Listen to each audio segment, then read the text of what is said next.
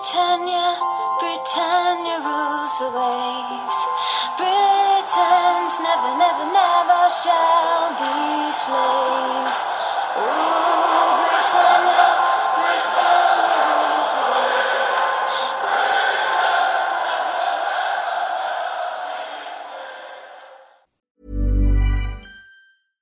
Sandra, and I'm just the professional your small business was looking for. But you didn't hire me because you didn't use LinkedIn jobs. LinkedIn has professionals you can't find anywhere else, including those who aren't actively looking for a new job but might be open to the perfect role, like me.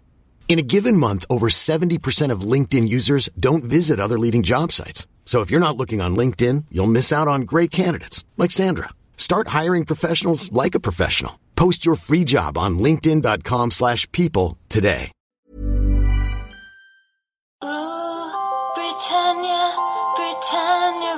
The waves. Britons never, never, never shall be slaves.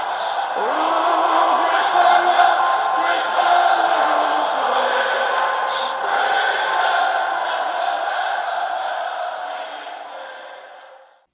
Varmt välkomna till avsnitt 91 utav Svenska FPL-podden. Vi ska nu gå in inför Game Week 6 och vi spelar in en Champions League-kväll tisdagen den 20 december. Agendan för dagens avsnitt är som följer. Vi kör en laggenomgång från Game Week 5. Vilka lag som presterar, vilka spelare som presterar och vilka man håller sig borta ifrån. Vi går vidare med veckans diskussion där vi den här veckan fokuserar på Europaspelet, det tajta matchandet och rotationen som följer på det. Hur man ska ta hänsyn till det här i fantasy och vilka spelare och lag som man kanske mest ska vara uppmärksam på i det här läget. Vi kikar in i poddlaget som eh, efter ett wildcard hade en riktigt fin game week och eh, hoppas kunna ta sats och avstamp därifrån. Veckans rekommendationer är någonting vi tar tillbaka som vi har haft tidigare säsonger då vi har kört. Vi städade bort det inför den här säsongen men har fått önskemål från flera lyssnare om att plocka tillbaka dem. Så vi har en liten uppdaterad variant på det. Hoppas att det uppskattas. Eh, och efter den så kör vi den klassiska kaptensdiskussionen inför Game Week 6. Avslutar såklart med era lyssnarfrågor.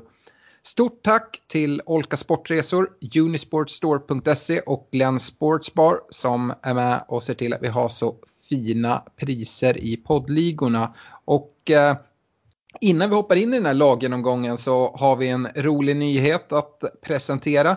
Vi kommer den 21 november att eh, köra ett riktigt skönt fotbollshäng nere i Göteborg där Eh, jag och Stefan kommer ner till Göteborg. Kristoffer, du är redan där nere och eh, tillsammans med grabbarna på Glenn så kör vi en, ja, men en skön fotbollsdag eh, bara där vi börjar med tidiga matchen och vi kör lite Premier League-quiz, stryktipstävling, shuffleboard-turnering och riktigt schyssta priser. Det är prisbord för eh, flera tusen kronor och helt gratis såklart att vara med.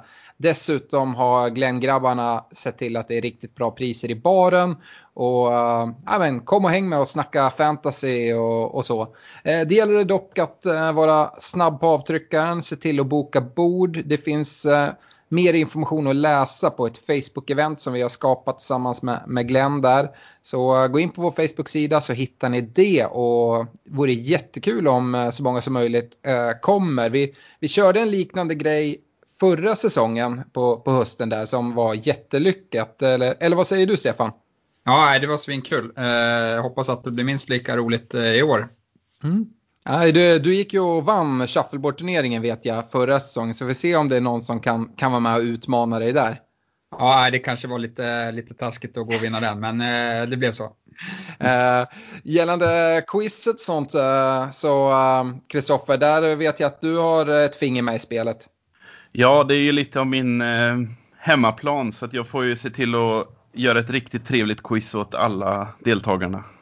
Ja, men härligt. Se till att sprida det här till, till vänner och bekanta så ser vi till att, att ses där den 21 november. Det ser jag verkligen fram emot. Men eh, nog om detta. Vi eh, kickar igång och Stefan, jag tänkte du kan få börja och prata City-Arsenal, eh, en 1-0-vinst till City.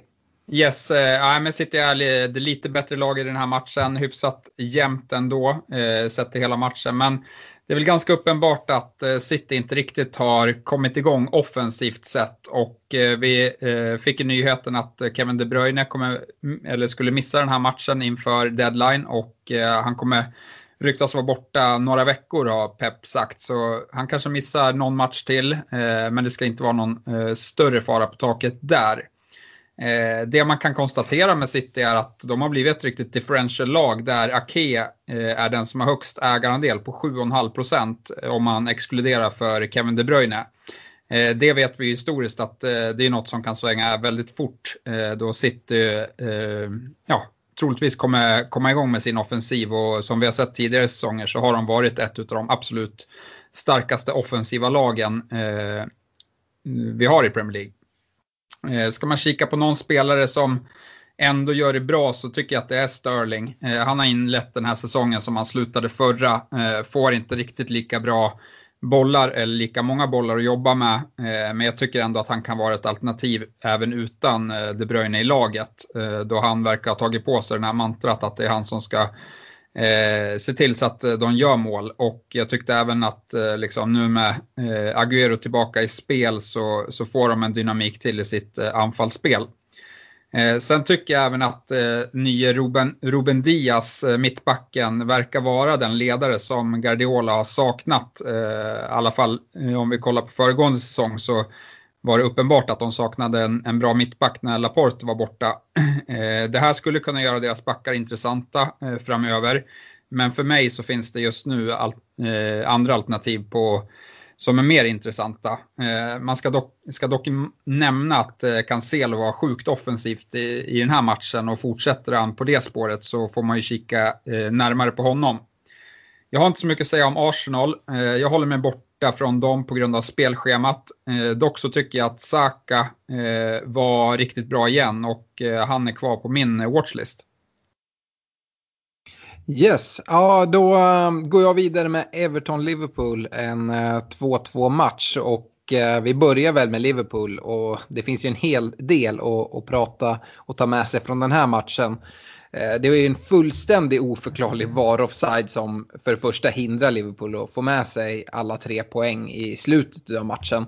Men det stora från den här matchen det är väl ändå att eh, van Dijks korsband verkar vara av och eh, blir, ja vad jag kan tänka mig, förmodligen borta resten av säsongen.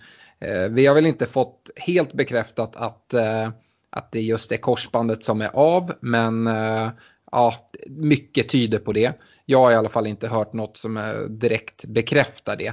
Men eh, det är ju ett rejält överfall av, av Pickford eh, i en eh, van Dijk som eh, står offside och de har blåst för offside men det ska ju inte spela någon roll. Det är ett solklart rött kort. Jag tyckte att Liverpool inledde matchen riktigt, riktigt bra.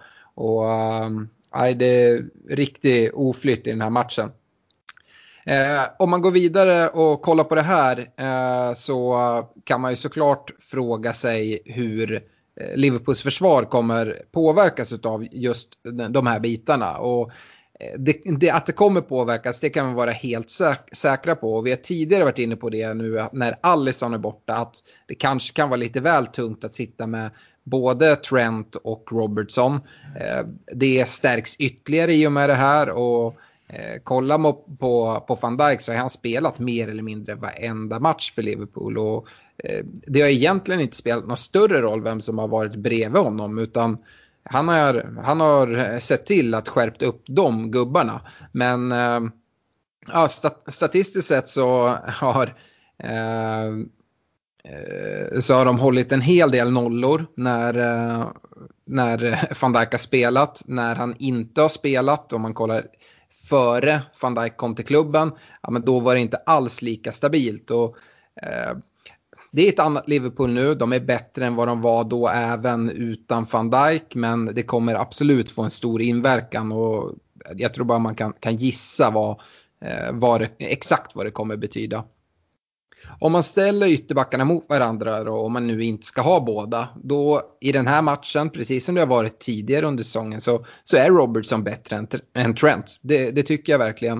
Eh, kollar man på penalty box touches för, eh, och ställer spelarna mot varandra de här första matcherna så så uh, har Robertson 22 penalty box touches mot Trents 6. Man ska säga att Robertsons eh, sticker verkligen ut eh, från, från mängden. Men eh, han har inlett väldigt starkt.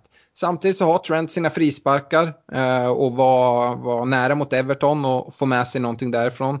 Men intresset av båda tycker jag är väldigt lite. Det finns till och med ett case att spara in pengar och gå helt utan. Även fast jag tycker att det är eh, lite riskabelt. Kollar man på mittfältet så står det ju samma fråga där. Eh, Mané versus Salah. Eh, och eh, jag tycker Mané, precis som, som Robertson, är bättre än sin, eh, sin konkurrent eh, som fotbollsspelare. Men jag håller fortsatt Salah högre FPL-mässigt. Mycket att göra med att Salah sitter på straffarna. Eh, men eh, Mané har riktigt otur i den här matchen som inte får fler poäng. Eh, medan Salas mål mest är en ren tillfällighet som, som dyker upp. Man ser det tydligt i expected goal involvement som ligger på 1,63 på Mané mot Salas 0,58 i den här matchen. Och äh, men jag, jag ser liksom inte att man ska kunna eh, Äh, kunna gå på Mané före Salah eh, trots, eh, trots de här siffrorna. Jag vet inte om, eh, om du Stefan håller med mig. Jag tror i alla fall att, eh, att Liverpool är ett lag att Salah och Mané kommer ta än mer poäng nu när det kanske kommer brista lite i defensiven. Har du någon, någon tanke på det? Nej, precis. Jag tror att eh, det kan bli mer bonuspoäng till mittfältarna. Eh, och jag är inne på ditt spår också, att Sal, jag håller Salah före Mané. Nu vet jag att Mané inte har spelat alla matcher, men kollar man på statistiken så har vi Salah på liksom, topp tre eh, om vi kollar på skott på mål eh, i hela ligan på 11 skott och han, har dess, han är dessutom tvåa på skapade chanser med 15 skapade chanser efter de här fem inledande omgångarna. Så att eh, jag tycker liksom det är ungefär eh, två skott på mål och tre skapade chanser per match eh, från, från Salas sida och det tycker jag är bra. Ja. Skulle det finnas ett case, tycker du, att kanske helt gå utan Liverpool-försvar och gå riktigt billigt bakåt och nu när De Bruyne är borta och lite sådär i, i, i City, att man, man dubblar upp med både Mané och Salah. Är det ett alternativ eller är det lite väl modigt? Nej, jag tycker att det är ett alternativ och det kommer väl komma lite till rekarna sen, men det finns mm. väldigt många andra intressanta eh, backar i mellanklassen just nu tycker jag. Mm. Eh, vidare då så har det pratats en del om att Thiago även blev skadad eh, i samband med utvisningen på, på Richarlison. Men han spelade vidare och jag har inte hört något om hur länge han eventuellt skulle kunna bli borta. Men han skickades iväg på någon scan. Men eh, jag kan inte tänka mig att det var något, så borde man ha hört mer om det efter eh, eh, efter man fick information om van Dijk. Men eh, de har Champions League-match borta mot Ajax eh, imorgon onsdag och vi får väl se om, om Thiago är med då. Eh, det finns ju även en hel del att säga om Everton om vi går vidare dit. Eh, James kom till, till start trots Ancelottis kommentar gällande landslagsuppehållet och eh, kommer iväg med en assist efter ett hörnmål. Eh, och eh, Dominic Cal Calvert-Lewin, han, han, kan inte sluta göra mål. Han eh, kommer upp jättefint på ett inlägg från Digné som tar en ny assist. Och eh, ja, det känns ganska ostoppbar där fram nu. Eh, det som eh, kan påverka Everton tillgångarna det är ju att eh, Richarlison får syna det röda kortet eh, och kommer vara avstängd nu kommande tre matcher. Och, eh, jag tycker att Richarlison har varit riktigt, riktigt bra och eh, frågan är hur det kan påverka spelare som Calvert Lewin och, och James potential. Eh, Coleman klev ut skadad i, i den här matchen och blev ersatt av nyförvärvet Godfrey från, från Norwich. Och eh, kollar man spelschemat för Everton kommande fem så ser det rätt smaskigt ut. Det är Southampton och Newcastle borta samt United hemma innan landslagsuppehållet och därefter så är det Fulham och Leeds. Så att eh, ganska fint eh, spelschema nu kommande fem på Everton. Eh, och Kristoffer, du kan få ta oss igenom Spurs West Ham eh, som, ja, det slutar 3-3 i alla fall. Ja, och det var ju ett Spurs som tryckte på avtryckaren direkt och eh, sprang iväg verkligen med tre mål på 16 minuter. Firma Son och Kane visar ju vilket, vilket, eh, vilken symbios de är i just nu och eh, Kane har ju blivit på ålderns höst blivit en riktig, eller han är inte så gammal, men han har blivit en riktig assistkung också när han tar några steg, steg ner och eh, visar vilken eh, passningsfot han har. Och, så, och sån eh, kommer perfekt in i löpning efter löpning och utnyttjar detta på ett väldigt bra sätt. Vi fick se Bergvan för första gången från start denna säsongen. Gör det jättebra men byts ut mot eh, den förlorade sonen Gareth Bale. Som kommer in och eh, får känna lite på bollen, men han är fortsatt i, ehm, i, i lite oform. Han på, kommer eh, komma in i fler och fler byggen och eh, kommer vara en, eh, bra, ett bra byte framöver när han får lite bättre form på sig. Efter 70 minuter så gör Mourinho ett byte i att ta ut Ndombele för att låsa upp matchen med en eh, tredje defensiv mittfältare i Harry Winks. Och eh, det går inte bra alls för då kommer West Ham in i matchen. Och eh, dels är det ett självmål men spelare i West Ham som man ska ha koll på det är ju fortsatt Zuzek, Bowen, Antonio. Även Masuako är bra att ha på sin watchlist. Det lättar snart deras spelschema och då ska man vara snabb på avtryckaren innan, innan priset går upp för mycket i Tottenham så tycker jag att Kane och Son är givna. Gå inte utan dem. Det finns case att ta in Loris. Och att tänka på är att ytterbackarna eh, rullar ganska mycket nu i Tottenham. Så under Europaspelet som drar igång nu framöver så får vi tänka att eh, ha täckning bakom om vi går i Tottenham-defensiven.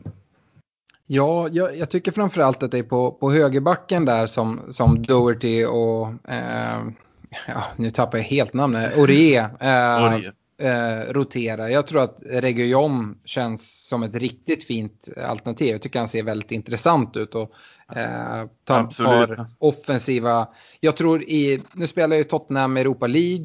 Eh, där tror jag att de kanske inte kommer spela absolut bästa lag hela tiden och då kanske Davis kommer, kommer få spela där om det är tajt matchande och man tror att man ska greja det ändå. Vi får väl se. Men yeah. Det, det du säger om Kane där tycker jag också är väldigt intressant. Att uh, han går ner och bistår med mycket assist. Han har gjort sju ass hittills den här säsongen och med det så tangerar han faktiskt sin bästa säsong med antal assist. En säsong och det har bara gått fem matcher.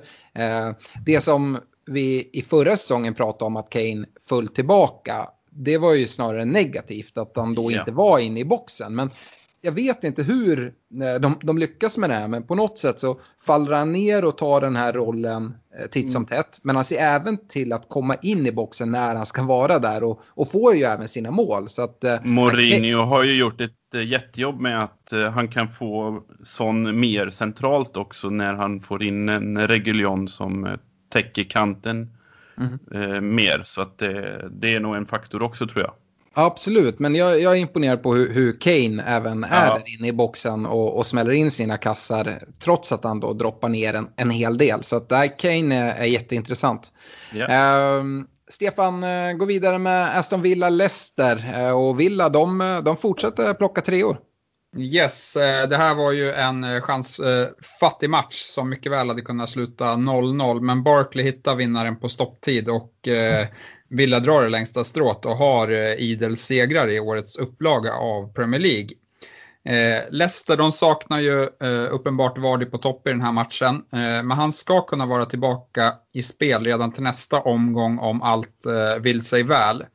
I övrigt så tycker jag att ingen riktigt imponerar i Leicester. Men eh, med förbehåll att Kastanja är fortsatt eh, offensiv. Eh, han hade dock ganska mycket defensiva uppgifter i den här matchen då han ställdes mot, mot Graylish. Eh, jag är lite oroad över att Leicester går in i lite svårare spelschema. Så det kan vara läge att eh, även byta ut honom om man sitter på, på, på han. Eh, då det finns andra i den prisklassen som är av intresse. Eh, jag tycker också att det är svårt att analysera eh, Aston Villa från den här matchen. Eh, jag föredrar fortsatt Graylish offensivt, även om han eh, Eh, man kanske såg att han överarbetade situationen lite i den här matchen. Eh, så, så skapar han ändå fortsatt eh, en hel del chanser. Dock så hotar han inte så mycket med egna avslut i den här matchen. Då.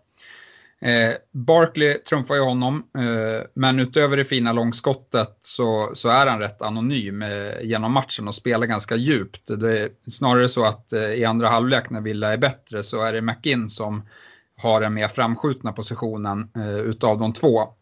Eh, visar det sig dock att det är Barkley som är straffskytt, då kan jag svänga över här och säga att det är han som är det bästa alternativet före Graylish, men, men det vet vi inte idag.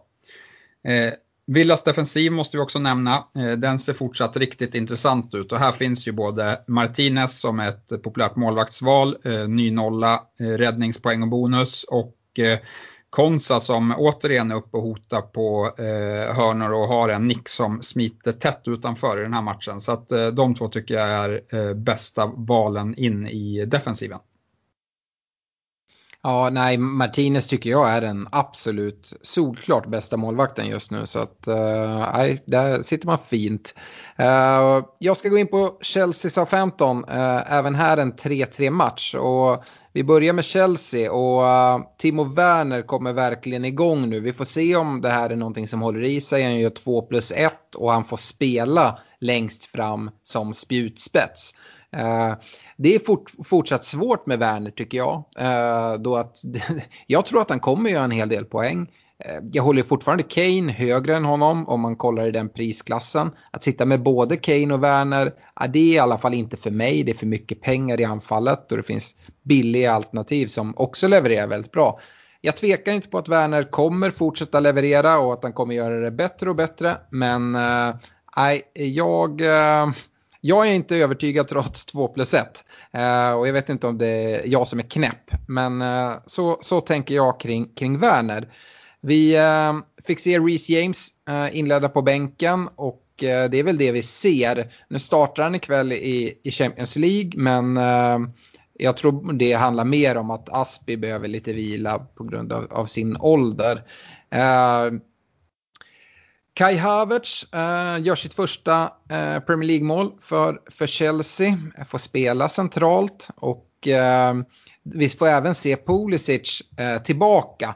Däremot får vi se honom ute till höger istället för vänster där han eh, brukar trivas bäst. Och det är efter en tre månaders lång skadefrånvaro. Så att eh, jag tycker man ska ge Pulisic lite tid. Dessutom så förväntar jag mig Eh, att Pulisic kommer flytta över till vänster när väl eh, Ziyech kommer, kommer in och, och startar när man ser Chelseas eh, första uppställning. Där jag förväntar mig att Ziyech går till höger och Pulisic till vänster med Havertz i mitten.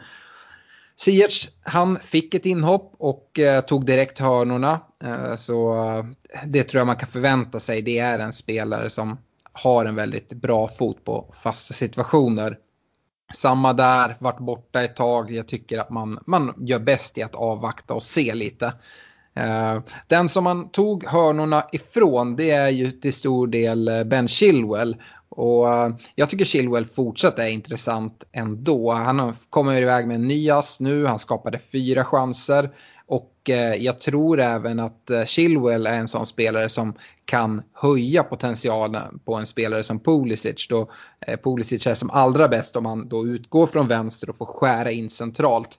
Så eh, Chilwell tycker jag man sitter bra med. Jag tror att eh, det kommer komma alternativ som i form av Pulisic, Pulisic Havertz eller Ziyech. Jag väntar och avvaktar för att se exakt hur det kommer se ut när när tridenten är intakt och eh, uppe i matchtempo. Och då tror jag att det är mittfältsalternativ man ska gå på istället för Werner då det finns så många andra bra alternativ. Men med det sagt, jag tror att Werner kommer ta en hel del poäng.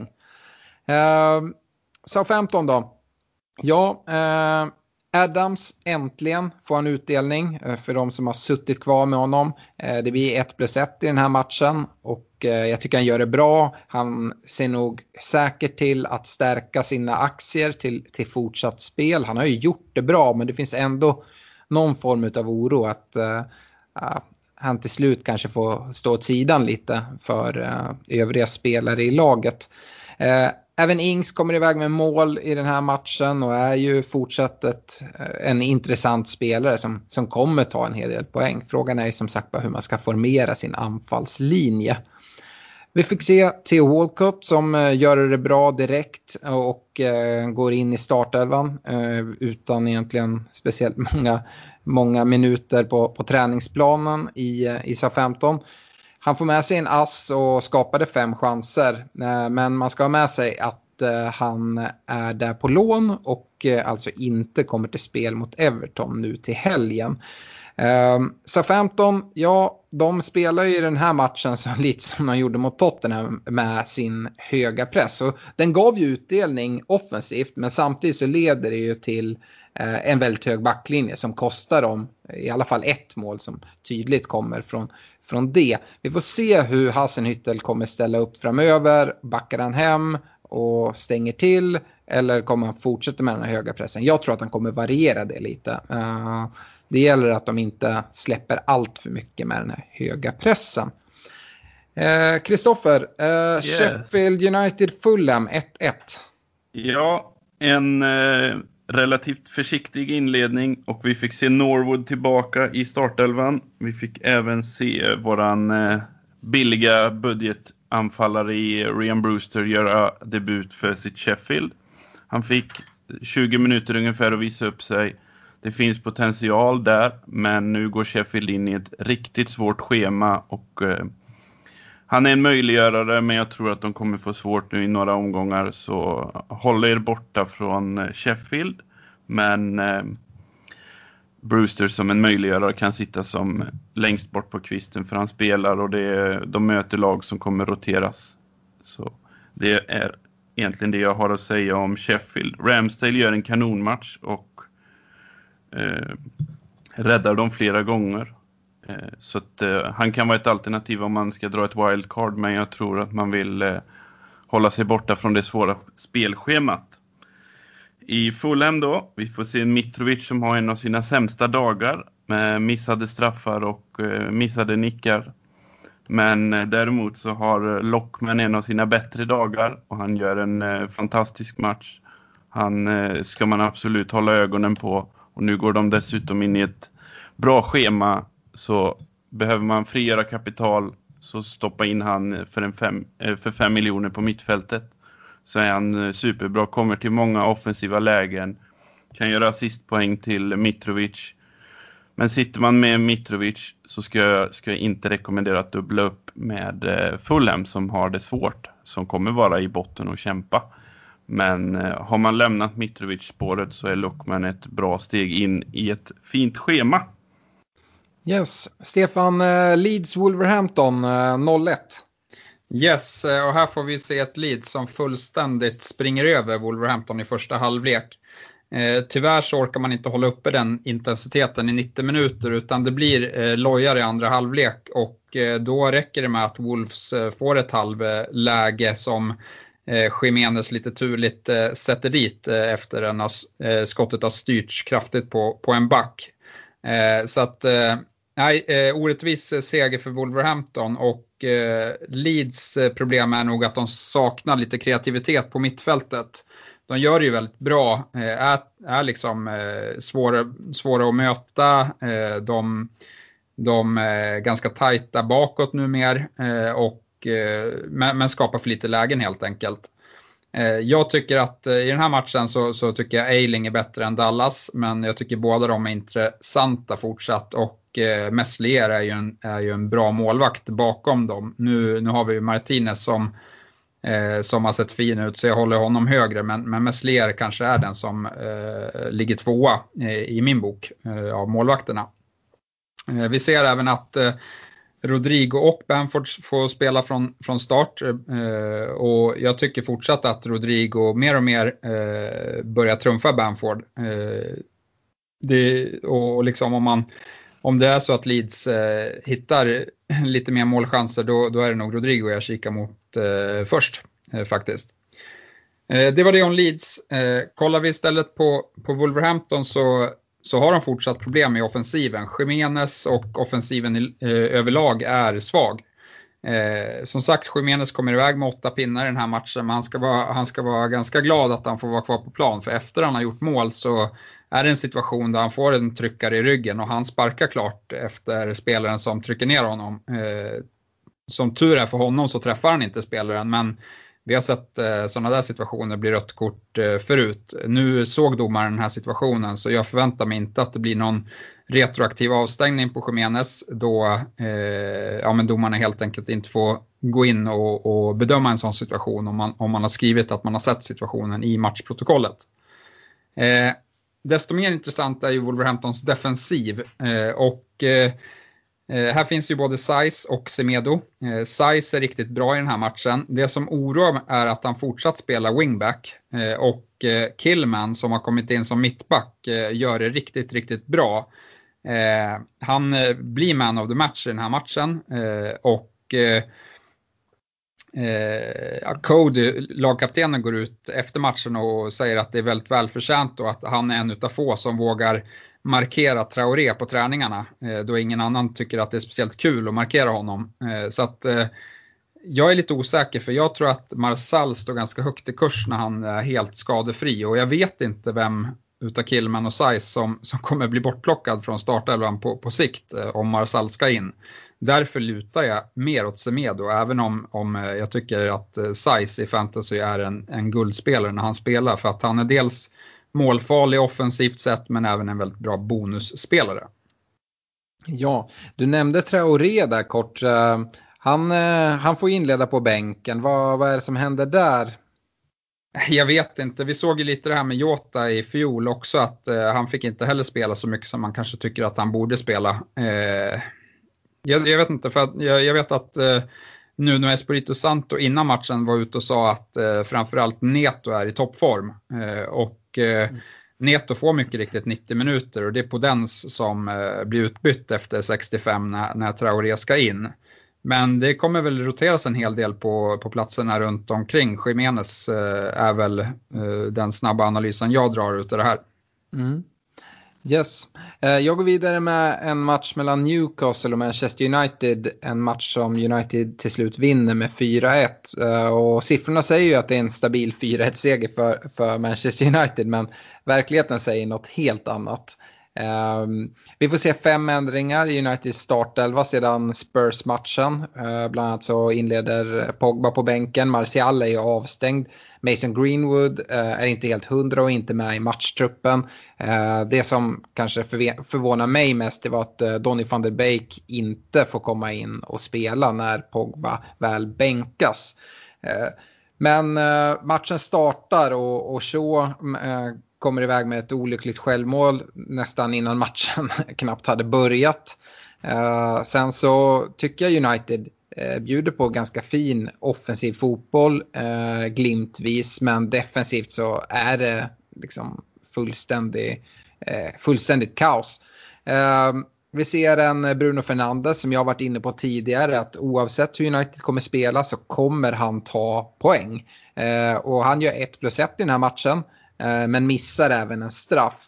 Eh, utöver det så har han ett bortdömt mål för offside och eh, sex skapade chanser. Så Eh, Bruno ser jättefin ut. Nu eh, spelar United eh, Champions League ikväll borta mot PSG. Han har gjort mål på straff men Eh, jag noterar att han först brände straffen och fick slå om den. Så att, eh, nu är det två missade straffar. I och för sig så rullar han in den sen, men eh, ja, det finns vissa, vissa oklarheter där. Men, men Bruno, han sitter man lugnt klar, kvar med i United. En annan spelare som jag eh, definitivt tycker att man kan sitta kvar med det är ju Marcus Rashford som nu får spela centralt i Martials eh, avstängningsfrånvaro. Han kommer iväg med eh, 1 plus 2 i den här matchen. Dessutom så är det han som fixar fram straffen som eh, då Bruno eh, tyvärr missar. Men Rashford ser pigg ut och Nej, Bruno och Rashford. Och som sagt, Uniteds offensiv kanske inte är så dum. Vi kanske har varit lite, lite väl hårda mot dem. Och kollar man så uh, United har haft uh, eh, 57 attempts den här säsongen. Och uh, jämför man det med de som ligger i topp så har vi Everton på 64, vi har Chelsea på 65. Men då ska man ha med sig, United har bara spelat fyra matcher och uh, de andra har spelat fem. Så att uh, kanske vi har varit lite för hårda mot Uniteds offensiv. Defensiven däremot, där är vi inte för hårda. Och jag tycker bara för att sätta det i paritet så United har då alltså på fyra matcher, inte fem, släppt till 14 stora chanser den här säsongen. Och Newcastle då som man möter i den här matchen som man annars kan tycka är ett ah, ganska halvdassigt gäng. Eh, de har, eh, har släppt till eh, åtta matcher eh, för fem matcher spelade. Så ja, defensivt så imponerar inte United på något sätt och där håller man sig borta. Även om eh, spelare som Harry Maguire och eh, Wan-Bissaka gör, gör mål i den här matchen så håll er borta från Uniteds defensiv. Det ska ni inte behöva lyssna på den här podden för att förstå. Eh, Newcastle då. Eh, vi har en Darlow i, i kassan som gjorde det riktigt bra i mål men eh, i slutet av matchen så eh, drog på sig någon skada och jag förstår inte varför inte Newcastle bytte ut honom och, och tog det bytet. Nu finns det ju risk att han eh, kommer missa några matcher och då Dubravka redan är borta så får man gå ner på tredje valet i så fall. Eh, Darlow han är i alla fall osäker inför helgens match mot Wolves så det kanske talar för en del Wolves-tillgångar. Eh, annars så är det ju straffskytten Wilson som egentligen är den enda som jag kikar mot i det här Newcastle. Inte bara för att han är straffskytt utan det är en väldigt duktig forward som ja, men, inte kostar så mycket och är en bra möjliggörare. Yes. Eh, Kristoffer, du eh, kan ju få ta den här matchen som eh, slutar 0-0 eh, och det har vi inte sett så många. West Brom Burnley. Säsongens första 0-0-match och vi fortsätter få se två lag som har svårt att göra mål och eh, Burnley börjar få tillbaka sina spelare i defensiven och kommer bli bättre men har nu två tuffa matcher. Så var fortsatt försiktiga med att byta in för många Burnley-spelare drar man wildcard nu så finns det bättre målvakter än Pope. Och eh, så håller borta ett tag till. Han eh, kommer visa fin form om eh, ett par veckor tror jag. Men just nu håller man sig borta från Burnley. West Bromwich lika så. Ska man se någonting så har de två fina matcher framöver. I matchen som var så var det en kamp på mitten, inte många målchanser. Och ska man välja in några där i budget priserna så är det Diangana eller Pereira som har gjort en bra säsong men eh, har svårt att eh, nå eh, och få utdelning på sina fina passningar och allt det där. Så mm, var försiktigt positiva till utvecklingen av West Bromwich. De har två bra matcher men sen blir det lite tuffare igen. Så avvakta med båda klubbarna säger jag. Yes. Stefan, avslutar du laggenomgången med Palace Brighton 1-1? Yes, och om eh, Wolves seger var orättvis så, så var eh, det ännu mer orättvist att inte Brighton kom iväg med en seger från den här matchen, tycker jag. Palace slog ett eh, mindre smickrande rekord i den här matchen och det var första gången någonsin där det enda skottet mot mål var en straff som eh, dessutom var väldigt feldömd enligt eh, min mening. Eh, det säger väl allt om Palace egentligen. Sa är straffskytt där och det är ju såklart till hans fördel. Men eh, jag tycker man kan eh, likställa den här situationen lite grann med Vardy där man är väldigt orolig för att det enbart är straffarna som gör en spelare intressant. Och det tycker inte jag räcker till när det finns så mycket annat att välja på där ute. Brighton, där finns det mer att säga. Lampty tycker jag fortsätter fortsätter sin fina form och ser intressant ut. Eh, I den här matchen skapar han eh, tre nya chanser. Eh, har fyra touch i boxen, varav ett utav dem ledde till ett avslut. Så han är fortsatt jätteoffensiv och ser fin ut. Jag tycker även Mopay fortsätter hota. Nio touch i boxen, sex avslut, fyra av dem i boxen. Eh, det man kan säga om honom är ju att han borde definitivt ha varit eh, bättre i de här eh, avslutslägena eh, då eh, han tar lite fel beslut eh, som, som skadar Brighton då. Eh, jag tycker även man kan nämna Billy Bizuma som vissa har gått för som en möjliggörare på mitt, mittfältet. Han har faktiskt hela fem avslut eh, varav två i boxen och det här är väldigt eh, bra siffror för en budgetmittfältare så honom är det bara att fortsätta ha i laget och eh, spela i enstaka matcher där, där Brighton kanske har bra chans att, att vinna. Yes, det var laggenomgången och vi går vidare med veckans diskussion. Och eh, den här veckan så fokuserar vi på Europaspelet och eh, eh, det tajta matchandet som kommer att innebära rotation. Vi har som vanligt fyra stycken lag som representerar England i Champions League. Det är Liverpool, City, United och Chelsea.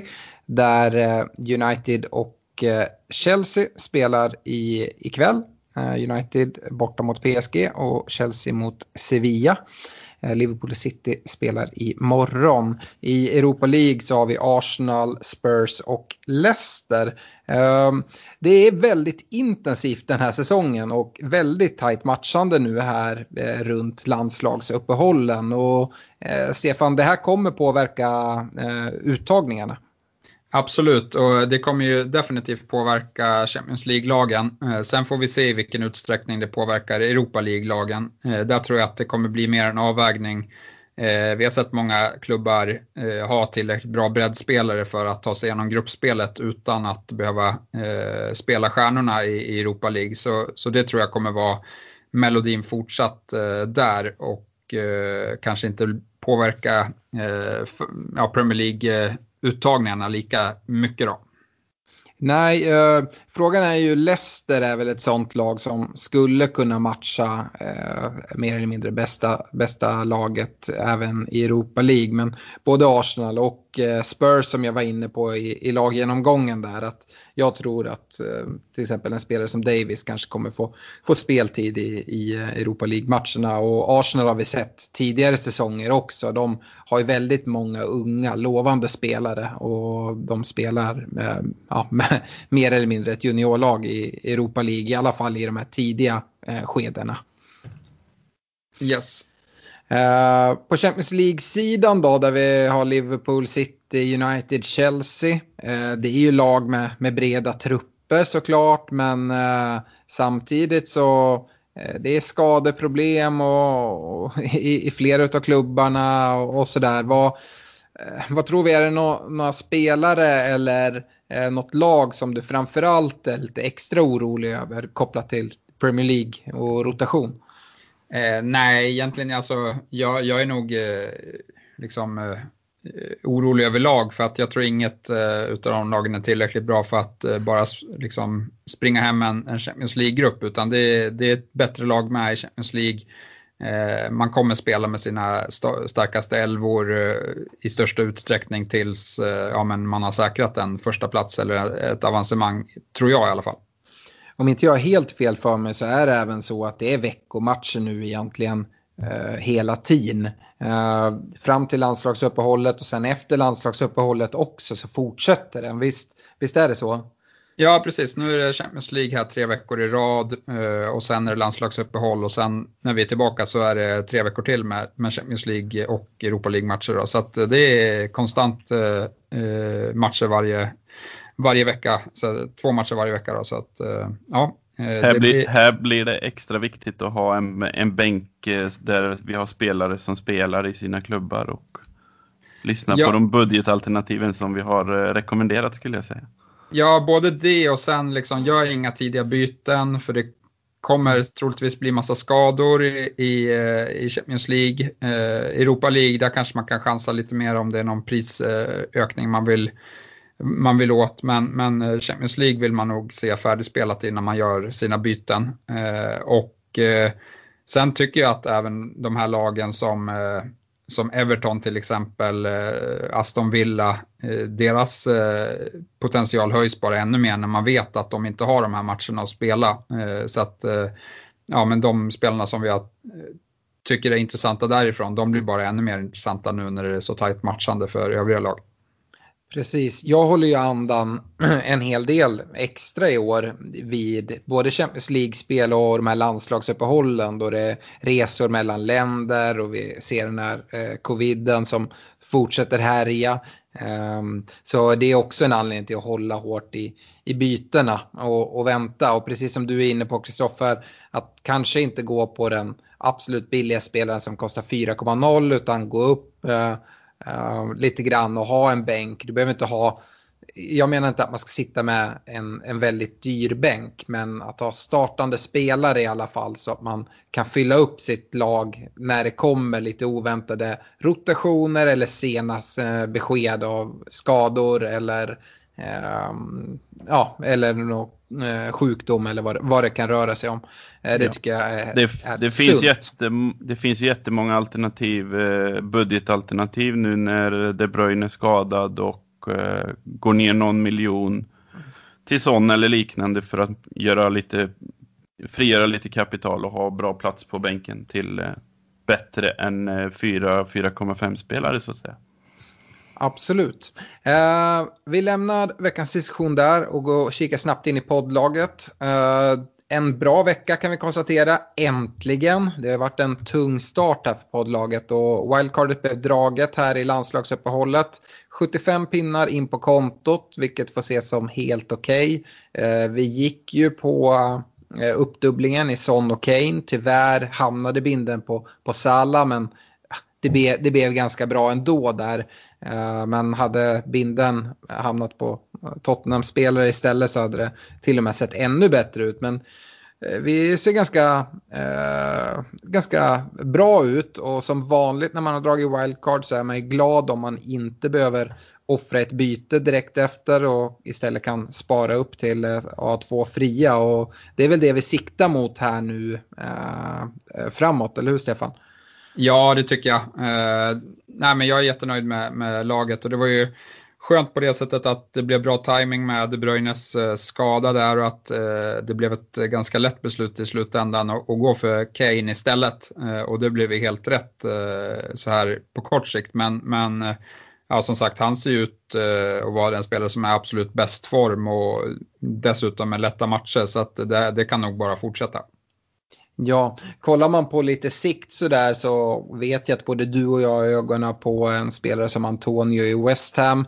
Eh, och Spurs har ju några fina matcher nu, sen vänder det och då kanske det blir att eh, eh, ja, gå ner lite på Kane beroende på hur, hur hans form fortsätter vara och, och få in eh, en, en De Bruyne igen om han är tillbaka och sitter i vissa fin form eller om man, eh, hur man gör där. Det får vi se, men Eh, West Ham är i alla fall ett lag som, som vi följer uh, här framåt när, när spelschemat lättar.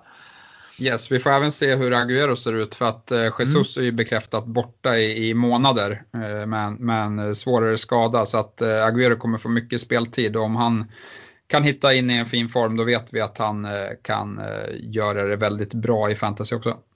Precis, det nämnde inte jag i, i laggenomgången gällande Chelsea också, men där eh, släppte de in tre mål, men det var ju Kepa som stod mellan stolparna på grund av att Mondy var, var skadad. Nu är Mondy tillbaka i, i målet här i Champions League kväll, så att en spelare som Chilwell till exempel, som jag tycker är väldigt fin och som vi har i poddlaget, eh, man hoppas ju att eh, det ska bli lite, eh, lite färre insläppta mål och kanske, kanske någon nolla här, här och var. Eh, går vi vidare till veckans, veckans rekommendationer då. Och vi har ju återinfört det här nu eh, för att vi har fått önskemål om det. Eh, lite annorlunda upplägg än vad vi haft tidigare. Men eh, vi, ni kommer känna igen stor del. Vi kommer eh, gå igenom eh, tre försvarare, tre mittfältare. Uh, och sen så har vi gått ner till två anfallare istället för tre. Eh, eftersom att det är bara tre platser man ska ha i sitt lag. Eh, sen utöver det så har vi eh, fortsatt kvar differentials. Men där, Stefan, kom du med förslaget att vi gör en liten tävling oss emellan där vi varannan vecka går och gör, eh, har första tjing på att välja en spelare med ägarandel under 5% och sen så är det bara en differential för nästa game week och den spelare som tar mest poäng eh, den, eh, ja, men den får ett poäng helt enkelt. Så ser vi lite på sikt och så hittar vi väl på något fint straff, precis som att du fick ha på dig en uh, van Persie-tröja uh, förra säsongen när vi, när vi var på Glenn exempelvis. Ja, det kommer absolut inte hända i år, så att, uh, jag känner mig ganska nöjd. Ja, du trivdes ju ganska bra i den måste jag säga. Ja, det var, det var bra. Men om vi börjar med försvaret då, Stefan, vill du nämna tre, tre rekar där? Ja, absolut. Eh, först ut är Chilwell eh, och där har vi redan pratat om. Jag tycker att han ser fantastiskt fin ut. Skapar både chanser och kommer till avslut själv. Såklart så hoppas vi att Kepa inte står i mål för att då kommer det inte bli så många nollor. Nej, men jag vet inte, det finns inte så mycket mer att säga. Han ser jättefin ut och jag tror att han kommer vara väldigt ordinarie i, i Chelsea. Då övriga vänsterbackar inte känns eh, pålitliga eh, alls eh, egentligen. Det är väl om Aspilicueta kan spela där någon match så får avlasta. Eh, men, men, det är inte, ja, mer än så ser jag inte. Den andra jag har valt är eh, Lucas Digné i, i Everton. Eh, och eh, som sagt, Everton har fina matcher, men det och det kanske kommer bli några nollor, men det är framförallt när han eh, ja, men gör offensiva poäng så är han en riktigt fin bonusspelare, vilket vi såg nu här eh, mot, eh, mot Liverpool också, att en assist och bonus eh, in på kontot. Eh, och eh, om man då liksom tror att, eh, att Liverpool, vilket jag tror, kommer få väldigt stora problem med defensiven, eh, då van Dijk har höjt övriga mittbackarna fruktansvärt mycket. Hur ska det gå när ja, men liksom Matip och Gomes spelar tillsammans? Jag är inte så övertygad eh, över det. Eh, och om man ska släppa eh, dem, då vill man ändå ha offensiva backar eh, som, som har potential och, och, och eh, då är Digné en sån spelare. Och sen min sista spelare är Semedo och där var jag inne lite i diskussionen att han är mitt val just nu i Wolves just på grund av att han är 100% given i det där laget. Eh, det kan jag inte säga om size. Jag tror att han är eh, ordinarie. Eh, men eh, som sagt, på det sättet Killman har kommit in i laget och imponerat så, så är jag lite osäker ändå. Mm. Uh, jag också Chilwell om vi börjar där. Jag tycker att det är ett jättebra alternativ. Jag behöver egentligen inte säga så mycket mer. Jag håller med i egentligen allting du säger. Eh, Även om man tappar eh, hörnorna när Ziyech kommer tillbaka så spelar inte det någon stor roll. Han är, har en väldigt högt offensiv utgångsposition i, i, eh, i Chelsea och jag, jag gillar vad jag ser.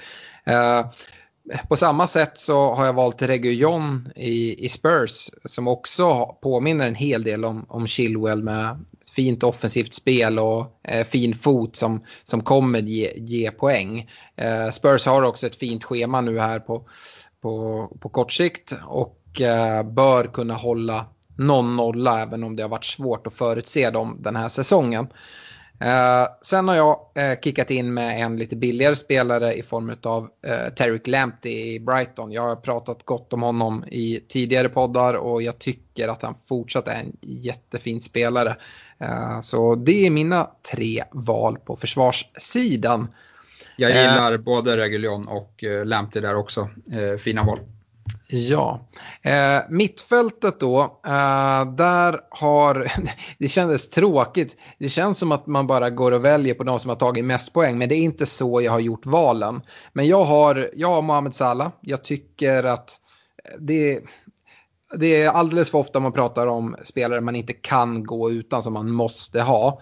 Men Salah är en sån spelare som, det är tufft att gå utan honom. Det är verkligen tufft. Och speciellt nu när Eh, Liverpools defensiv kanske inte lockar. Jag, jag kan fullt köpa om man fortsätter ha kvar exempelvis Robertson. Eh, men det är en position. Sen är det ju eh, liksom, inte så många andra Liverpool-spelare som, som lockar än Salah eller Mané. Båda är tufft att få in, går, men eh, eh man vill inte sitta utan Liverpool heller. Och Nej, Sala, eh, det tycker jag är för mig självskrivet och därför nämner jag honom först. Eh, på samma sätt tycker jag Son nu, jag nämnde det med Reguljon, det är jättefint spelschema. Eh, Son levererar väldigt bra.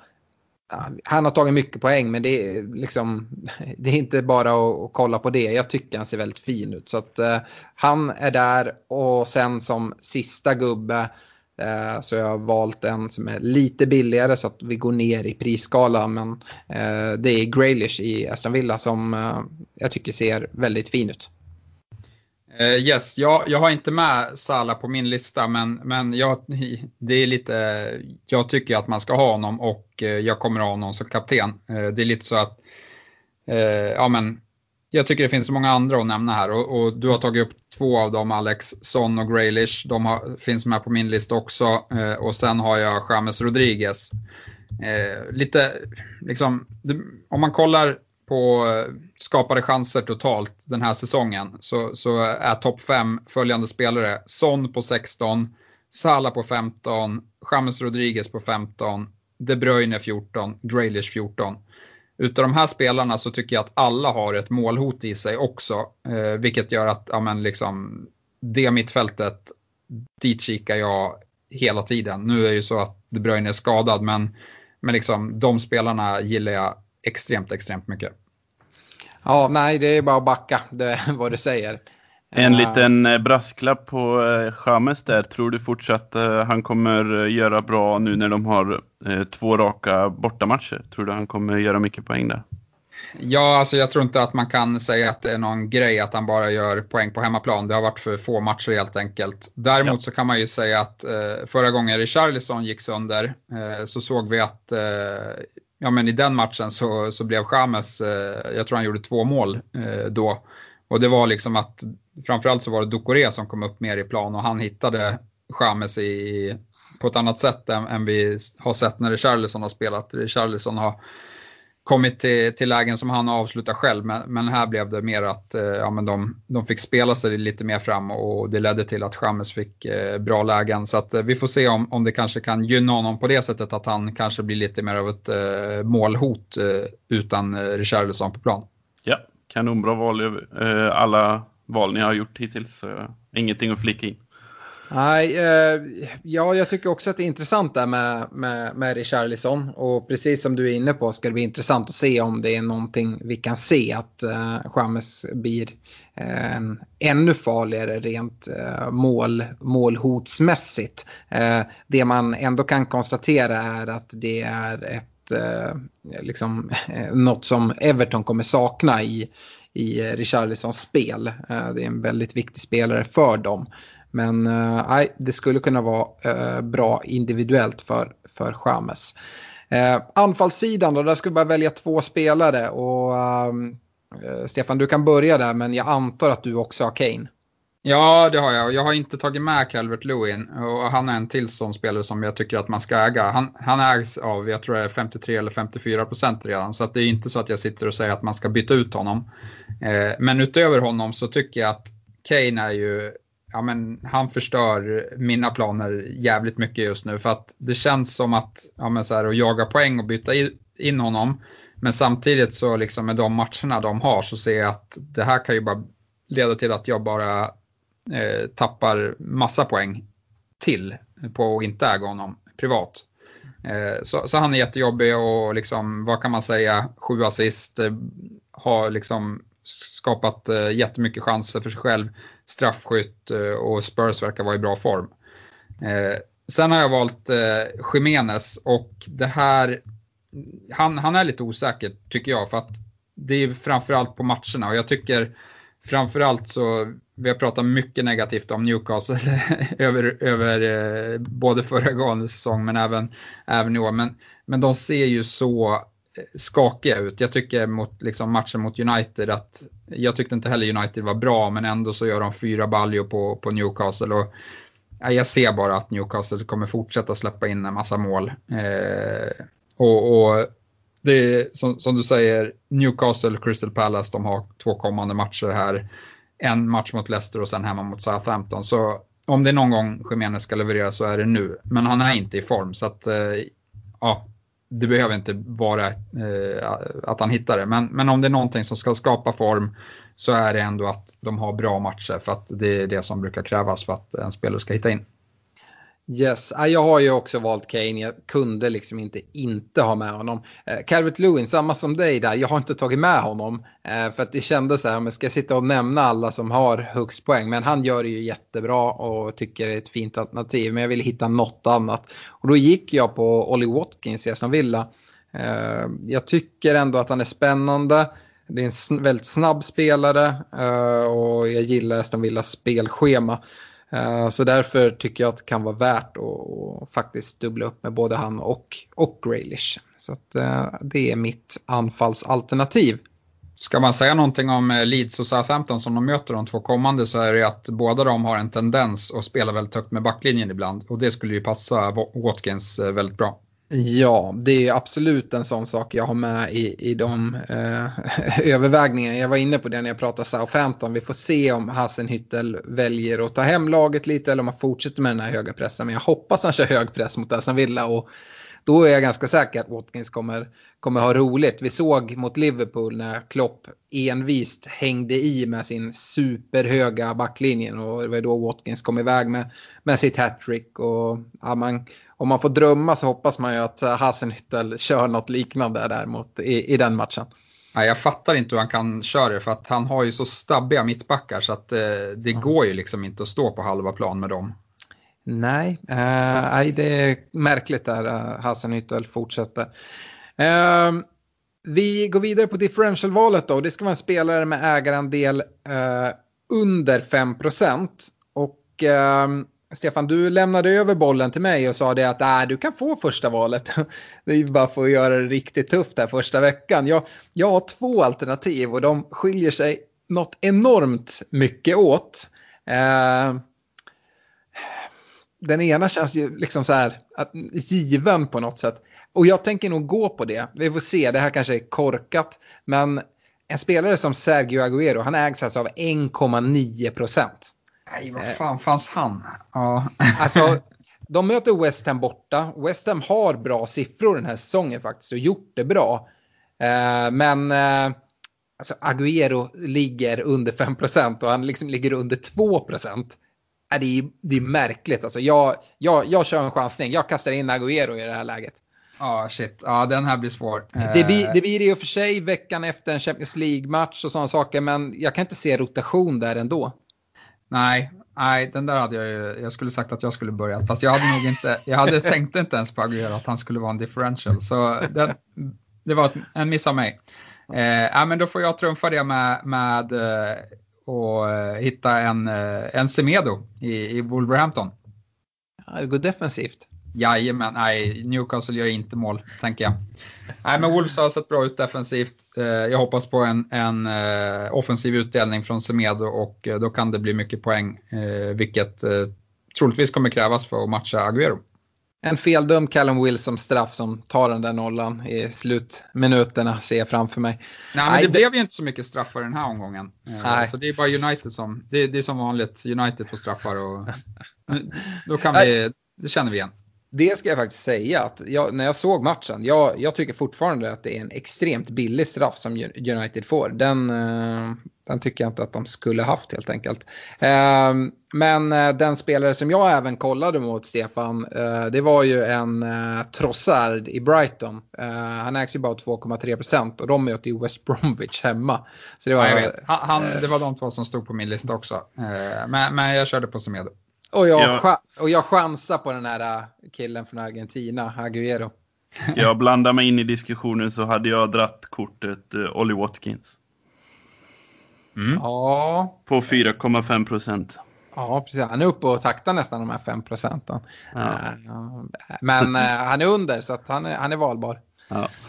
Eh, vi ska gå vidare med en kaptensdiskussion inför Game Week 6 och eh, lyssna upp nu här allihopa. Vi har säsongens första fredagsmatch så deadline för Game Week 6 är redan 19.30 fredag.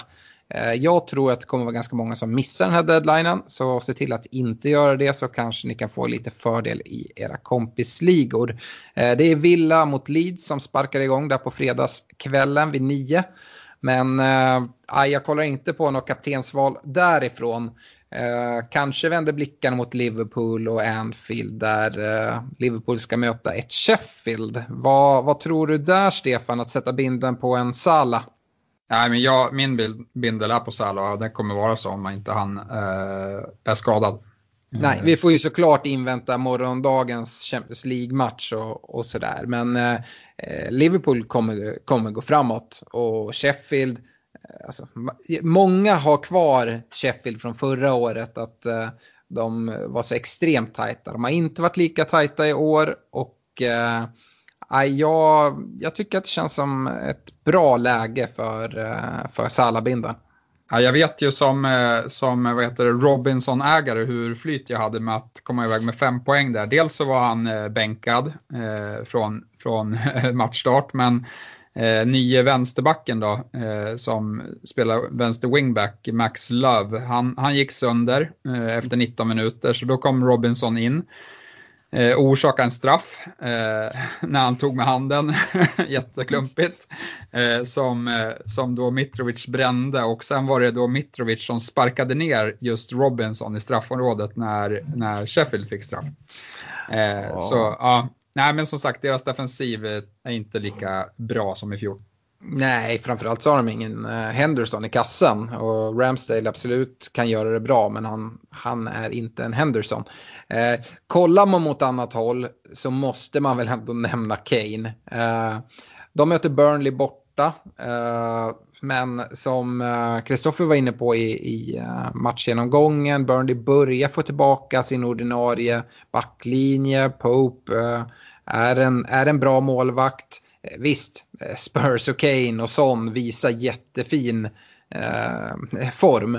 Men eh, jag tror att Burnley kommer försöka stänga den där matchen och då är det upp till, till, eh, till Spurs att låsa upp den. Jag, jag, ser i alla fall inte det här bli en match där Spurs vräker in mål. Så får vi se om jag har fel. Hur, hur tänker du Stefan? Det är väl, jag kan tänka mig att det är ganska många som, som sätter en bindel på Kane och det, det behöver ju absolut inte vara fel.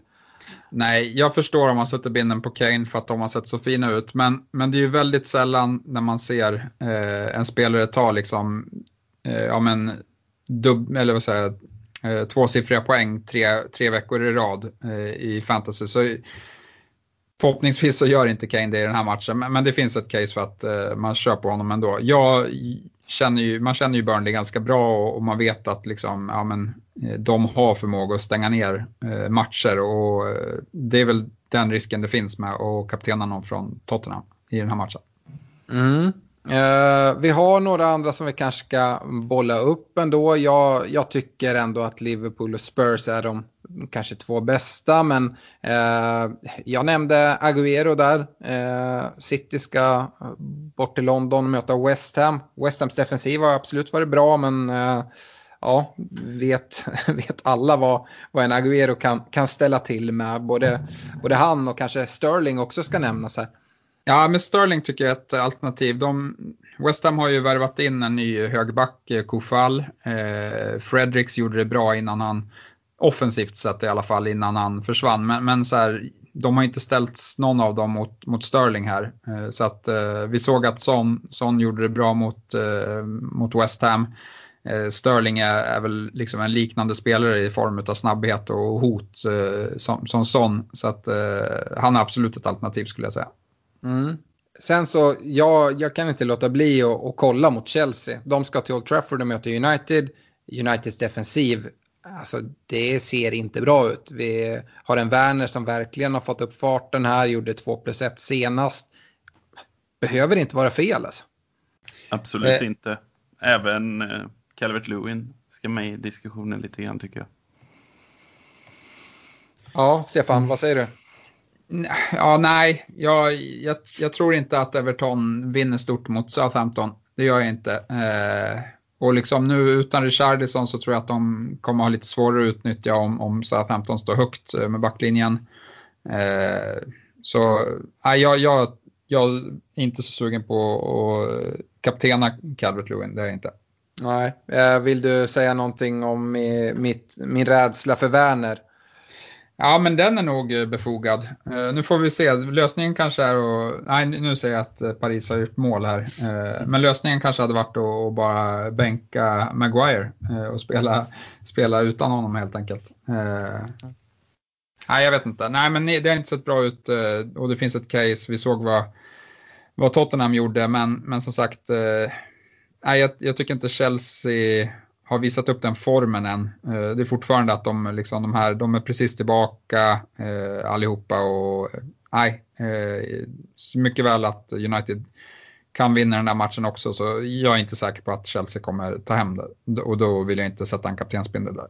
Nej, vi är absolut och gräver som vanligt här eh, och jag, eh, som sagt, för mig, eh, binden sitter på Sala och eh, den kommer förmodligen göra det. Eh, skulle jag gå någon annanstans hade jag nog gått till City eller, eh, eller Spurs. Nu sitter jag inte med någon City-spelare, men om jag hade gjort det så, så kanske jag hade valt dem före en spelare som Kane eller Son i alla fall. Uh, yes, uh, vi ska avsluta den här, uh, det här avsnittet med lite lyssnarfrågor och det är väl bara att trycka på. Assad Amaya skriver in och säger så här, om man inte använt sig av sitt wildcard, när är det dags tycker ni? Det är en ganska svår eh, fråga, men eh, eh ja, eh, har du, har du någon, no, någonting att säga, Stefan? Nej, men eh, man brukar väl prata om att liksom, när man har mer än eh, tre brinnande problem i laget, då, då börjar det bli dags att, att uh, dra wildcardet. Uh, är väl en hyfsad liksom, riktlinje. Så. Mm. Om man Nej, har liksom fyra, fyra, fem spelare man vill byta ut. Han har skickat in sitt lag, men jag tänkte säga det på en gång nu. Vi, vi har svårt att, att, dra hela lag, det görs inte så bra i, i en poddversion att svara på det. Eh, kollar jag på hans lag tycker jag inte att det är någon panik att dra något wildcard. Uh, jag tänker inte dra exakt hur det ser ut, utan han har lagt ut det på, på, uh, på Facebook-sida där. Ehm, men utan det här tycker jag är ett lag som man kan agera. Det är alltid bra om du kan hålla på wildcardet ehm, ska man, eh, ska man säga någonting? Jag tyckte det var väldigt skönt att, att dra det i ett landslagsuppehåll. Det kommer ju snart ett till. Så om man tycker att det liksom inte riktigt löser sig fram tills uh, Game Week 9 så kan det vara ett bra läge där. Annars så, så länge som möjligt så är det ju fint att, att ha det kvar där. Uh, och kunna dra det uh, Eh, i närheten av jul. Eh, yes. Eh, Adam Widekrans, han pratar också om ett eventuellt wildcard. Men han säger framförallt att han tröttnade på en dyr roterande Doherty och gick ner till Lamptey, vilket jag tycker är ett superbra byte. Samma här, jag tycker inte att han behöver dra ett wildcard, han skickar in sitt lag. Men det jag vill fokusera på det är eh, det han frågar. Börjar spelare som Calvert Lewin och Kane bli måsten med tanke på tidigare underliggande statistik? Han skriver även, vill ju även komma in i Aston Villa med deras spelschema och fina försvar. Det finns många spelare som lockar. Och jag skulle vilja lyfta just det här. Eh, jag tycker inte att man måste ha spelare som Calvert Lewin och måste ha spelare som Kane. Eh, Salah är nästan eh, specifikt där. Och sen så tycker jag samma där, där, där kan man ha, ha Mané istället, även fast jag håller Salah högre. Men eh, det är ju sådär, det finns så många olika sätt att spela och jag tror att den här säsongen kommer vara ännu tydligare än så. Det kommer vara spelare som lockar hela tiden. Och eh, alltså, man kommer inte kunna ha dem allihopa. Eh, och man får nästan köpa att ja, men nu, nu vill jag gå på den här linjen och kanske satsa på en spelare som visar en fin form eller en, ett lag som har bra schema eller gärna både och. Och så, så här, nu kör jag på det här ett tag och sen så har man någon plan att rotera och sen se till att ha bra kaptensalternativ hela tiden. Men det kommer alltid vara spelare som lockar så jag tycker inte att det är en anledning att dra eh, ett wildcard-lag. Eh, vad, eh, vad, vad, säger, vad säger du Kristoffer om, om det här? Det, det, håller du med? Det är spelare som lockar lite hela tiden.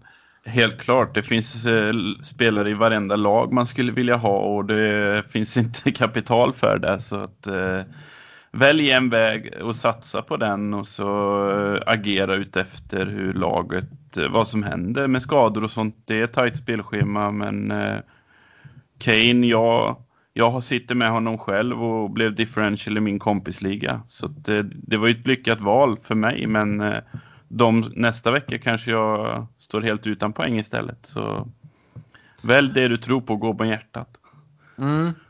Eh, fråga här, lite frågor om försvarsspelare. Eh, Christian Olsson, eh, han undrar om det är dags att skeppa Davis. Uh, har 2,8 på banken. Vem är bästa back att ha nu framöver? Och han säger det, även om man har råd med i stort sett alla försvarare så känns det dumt att satsa på ännu en premiumback. Eh, han sitter med, utöver Davis då, Trent, Justin, Walker Peters och, och Bur i Wolves. Eh, Stefan, vi har väl nämnt några där i eh, Chilwell, Semedo. Ja, Chilwell tycker jag ser jättefin ut. Nu ska de möta United, det kanske är svårt med nolla där, men, men liksom inte omöjligt eh, att det kan bli det.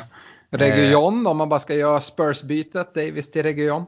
Ja, absolut. Eh, och då skulle jag invänta och se så att han får vila i Europa League eh, innan man vill göra det bytet. Eh, nej, men det är de och så liksom Semedo har bra matcher på kort sikt här. Eh, det är väl de. Mm. Digné också tycker jag ser jättefin ut. Och jag, jag, förstår inte att, liksom, jag tycker absolut att man kan gå på premiumbackar för de, de ser intressant ut. Och, och, den som jag tycker har imponerat allra mest är Chilwell eh, nu. Ja, Eh, Niklas Sjöström, han har ett fritt byte och funderar på att byta ut Walker Peters. Eh, han kikar lite, du var ju inne på att Killman hade gjort det bra. Han säger att Killman lär nog inte vara ordinarie alltid, men att sitta på både McCarthy och Walker Peters känns sådär. Killman in för att spara och dubbla upp Wolves försvar då han redan har Cody. Är det ett alternativ? Ja, men alltså så här, vi har ingen spelande eh, 4,0 med säkerhet. Eh, Kilman, Killman, jag har svårt att se att eh, liksom nu när han har gjort det så bra blir utnämnd till man of the match, att han skulle bli bänkad nästa match. Och det är nu på kort sikt man vill ha någon eh, därifrån. Så att, eh, det, jag tycker absolut att, det, att man kan göra det bytet och hoppas att han spelar. Ja, nej, jag, jag hör vad du säger. Jag har en taktik av att försöka göra så lite försvarsbyte som möjligt och då är inte det en spelare jag kollar mot. Eh, kortsiktigt absolut, och om man då tänker att han ska vara, sitta längst ut på bänken. Eh, jag har varit inne på att jag vill ha en spelande bänk, men eventuellt skulle jag kunna ha en 4,0 som hela tiden sitter på en tredje plats på bänken och då skulle jag kunna ha honom nu och spela ett tag och sen får han sitta där ute. Men jag, jag lockas inte jättemycket av det. Jag ser att det är liksom ett stundande problem där jag kommer vilja göra, göra ett byte Eh, lite längre fram eh, med, med, stor risk. Men det är klart, eh, fortsätter han så här och verkligen spelar till sin plats, ja men då är det ju en jättefin spelare att, att sitta med och vara, varit där tidig. Men det är inte min taktik. Uh, Uh, Ludvig Wallin, han undrar om det är läge att dubbla upp på Aston Villas defensiv och då nämner han Martinez i kassen och uh, en spelare som Target. Ja, Martinez är absolut eh, ett superalternativ. Eh, jag föredrar Konsa om man ska ha någon, någon annan, eh, men såklart Target, han slår en del fasta och har väl sin plats. Men som sagt, ja, jag vet inte om det är läge att dubbla upp. De, de ska möta Leeds och SA-15, två lag som liksom absolut kan, kan göra det bra. Eh, kanske finns ett case, eh, med, men jag hade föredragit kanske en, en Lamp i Brighton istället. Ja, eh, Tobias Karlsson är inne på Kane här. Eh, han undrar om Kane är ett måste de kommande tre omgångarna. De har ju väldigt fint spelschema, även om man redan har Son i bygget. Och Eh, Kristoffer, vad, vad, säger du där? Eh, det tycker jag inte. Det finns andra bra alternativ också. Men eh, som jag sa innan, har man eh, en känsla för att det kommer gå bra och eh, matchen som kommer nu så, så tror jag inte eh, att han kommer få lika många lägen och då är det dumt att investera 10,5 miljoner när han troligtvis inte kommer ha samma utdelning som tidigare. Nej, jag, jag tycker så här, jag sitter väldigt skönt med både Son och Kane. Men det, är inget, det är inget måste ha dem, men eh, det behöver heller inte vara fel. Eh, sen så, ja, det är lite hur mycket man måste dra runt i sitt, sitt, sitt bygge för att få in Kane och, och lite så, eh, tycker jag snarare. Som vi har nämnt i tidigare avsnitt att uh, släck de viktigare bränderna innan man ska liksom uh, ja, men går man kort och har dåligt anfall så måste man ju sikta på att få in en, sån spelare som honom. Men, utan det finns säkert andra alternativ där man behöver skydda sig mer. Mm, Stefan, du vill in där. Ja. ja, men ska man ha in Kane då är det nu och sen tycker jag lite att fönstret är stängt. Alltså, om man, för att eh, Eh, ja, men liksom, då är det två bra matcher och sen, sen följer en del eh, svårare matcher. Och, så här, han kommer inte göra eh, ett mål och en assist per match. Eh, det vore helt sjukt. Liksom. Det, det, vet vi inte, att det inte kommer hända över säsong. Så att eh, någon, någon, gång kommer det jämnas ut. Eh, frågan är bara när. Eh, och då tror jag liksom att ska man ha honom så, så är det nu eller, eller så, så kör man på ett annat spår helt enkelt. Mm. Jag vet ju mitt svar här på nästa fråga, men eh, Gustav Persson han har 4,4 på banken och sitter varken med Kane eller Salah och har därför halkat efter i ligorna. Vem av Kane eller Sala är viktigast att få in först eller ska man sticka ut och gå på någon som Agüero nu? Uh, Stefan? Nej, Salah för, för min del. Uh, han, kommer, han kommer vara kapten uh, troligtvis för mig de två kommande omgångarna. Uh, och det är ett, liksom ett fullgott alternativ för att ha honom i laget. Ja, äh, Salah är också för mig äh, läge. Vill man verkligen, verkligen sticka ut så klart absolut. Eh, det brukar vara ett bra alternativ att ta in Agüero när, eh, när Jesus är skadad. Att liksom är en ganska trolig Eh, start eh, på, på Agüero och då vet vi vad, vad han gör. Jag tror ändå att Agüero och City kommer vara lidande av nu de här kommande veckorna då De Bruyne förmodligen kommer saknas just i vem man ska få bollarna utav. Så ja, vi har även sett liksom tendenser till City att de spelar av matcher på ett helt annat sätt här i matchupptakten. De försökte göra det mot Wolves i andra halvlek, de försökte göra det mot Arsenal i andra halvlek. Ja, men där de liksom, när Pep idel gör defensiva byten för att det finns inte så mycket offensiva alternativ. Eh, och det är liksom, vi är vana att se City vinna 4-0 men det kommer nog inte ske här på, på kort sikt. Nej. Eh, Harvey Barnes börjar folk tröttna lite på. Eh, Fredrik Norrström eh, skriver in så här. Om man bryter luftet till sig själv och sparar veckans byte i och med wildcard förra veckan och vill byta ut Harvey Barnes då Leicester såg, såg, eh, såg svaga ut. Vem tar man in då? Han har inga pengar på banken och har ett mittfält med Salah, James, Son och Graylish. Jag gillar ju verkligen det mittfältet vilka sa du? James, Salah, Son? Och Graylish.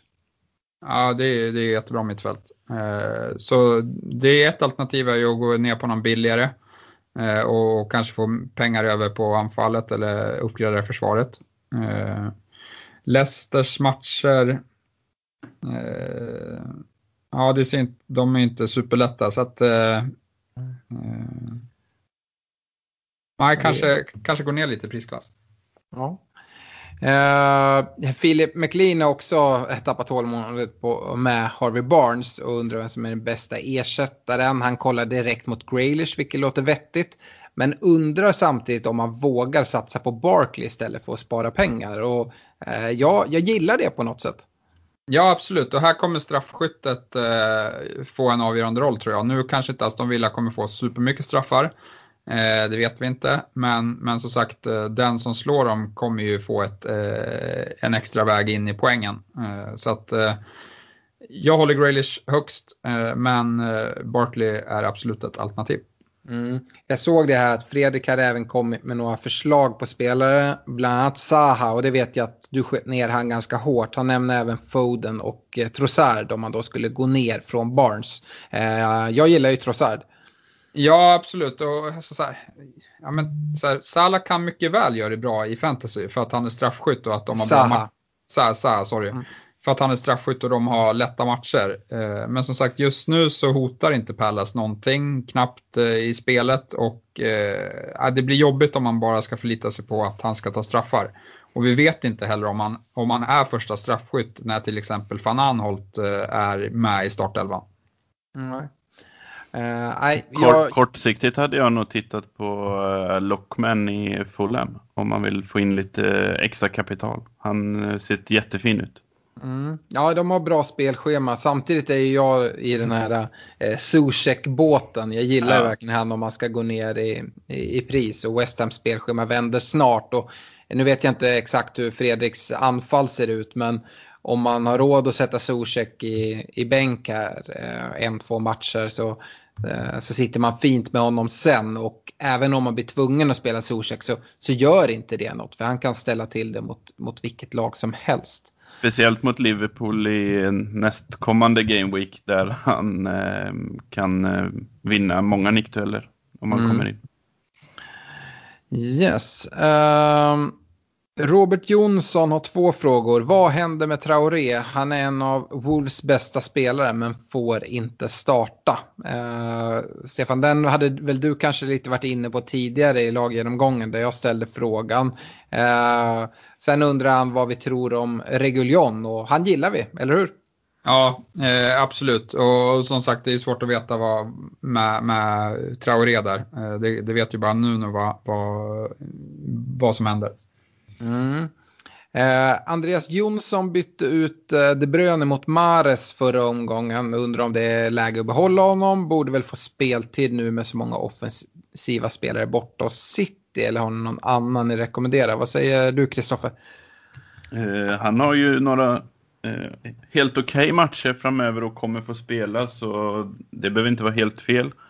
Eh, jag, har man inte sån så hade jag nog gått på honom istället men ehm, det är lite pengar emellan. Mm. Men ett eh, jättebra komplement i City. Så absolut. Ja. jag hade litat på, på ditt val, sparat bytet och att, eh, lirat Mares helt enkelt. Eh, Daniel Wickenberg, Stefan, han undrar hur länge man ska ha tålamod med Trent. Eh, ja, nu, nu är det så här, jag tycker inte man ska göra exit. Om, om Trent är enda Liverpool-backen man har, eh, då, då behåller man honom mot Sheffield och West Ham skulle jag säga. Eh, men sen tycker jag att det finns ett case att eh, även byta ut eh, Trent faktiskt. Eh, med tanke på att eh, ja, troligtvis kommer det inte bli speciellt mycket nollor från, från Liverpools eh, sida. Inte så mycket som vi är vana vid i alla fall. Man vill ju ha nollor för, för försvaret ska kosta 7,5. Även om man är fin offensiv. Nu skulle han även behöva få igång offensiv, men det tror jag i och för sig kommer komma. Det är jag inte så orolig för. Jag är däremot mer orolig över nollorna. Ja, men det är kombon med nollan och eh, gör något offensivt som är så mäktig för då kommer bonuspoängen mm. eh, som ett brev på posten. Eh, och liksom har man inte nollan, eh, ja men då kanske inte bonusen kommer heller för att då kan det finnas någon i motståndarlaget som ligger bra till i bonuspoängsystemet eller så kan liksom Salah Mané trumfa. Eh, så att, eh, eh, ja, det är så jag tänker. Yes. Eh, Johan Jonsson undrar när eh, de kommer klämma in dubbelomgången från omgång ett. Och vad jag har hört så har inte jag hört något om det. Det är som sagt väldigt tajt spelschema. Det är United och City som spelar i Champions League. Så jag kan inte se att den ska komma förrän ja, efter jul. Uh, det, är min gissning. Det spekuleras i att det kommer hända något Game Week 18-19. Eh, mm. Men det kommer troligtvis bli blanks eh, också involverat där för fler lag. Och sen att det blir en större double Game Week veckan efter. Ja, eh, det är, det är min gissning. Jag kan inte se hur de ska få till att eh, lag som United och City som dessutom spelar Europaspel ska få in någonting eh, så länge Champions League spelar och sen julschemat vet vi ju alltid i Premier League hur det ser ut, att det är extremt tajt. Yes, men behåll era free hit chip för att det är väl den, liksom, utav det vi vet nu så kommer free hit vara guld värt att ha där, där i, när det stökar till. Precis. Eh, en sista fråga. Det är Charlie Bengtsson Jarup som undrar om det är läge att byta bort Kastanj och ta in Chilwell. Ja, men det tycker jag eh, är ett bra byte. Eh, och inte för att Kastanj har varit dålig på något sätt. Han har varit bra, men, men som sagt, eh, Leicester har svåra matcher och eh, det tror jag kommer, liksom, då, då sitter jag hellre och äger Chilwell och hoppas på, på nollor där. För offensivt sett så så trumfar nog Chilwell Kastanje ändå. Kastanje har fått bra utdelning på de chanserna han har skapat, men han har inte skapat så mycket chanser. Nej. Eh, med det så tackar vi för oss. Tack för att ni har lyssnat. Se till att eh, komma och träffa oss i, eh, i Göteborg om ni har vägarna förbi den eh, 21 november. Ni kan läsa mer om eh, evenemanget på vår Facebook-sida där det ligger som ett event. Eh, se till att tacka ja, bjuda in vänner och eh, boka bord. Så syns vi då och eh, har det riktigt trevligt. Eh, eh, dricker öl och snackar fotboll och kanske fantasy i synnerhet. Eh, tack för oss så hörs vi framöver. Tack och hej. Tack hej.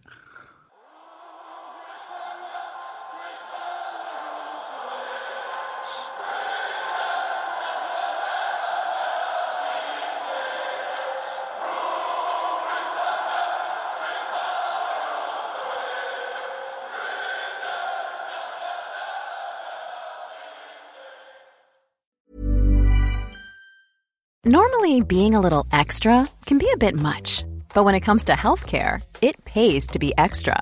And United Healthcare makes it easy with Health Protector Guard fixed indemnity insurance plans. Underwritten by Golden Rule Insurance Company, they supplement your primary plan, helping you manage out of pocket costs without the usual requirements and restrictions like deductibles and enrollment periods. So when it comes to covering your medical bills, you can feel good about being a little extra. Visit uh1.com to find the Health Protector Guard plan for you.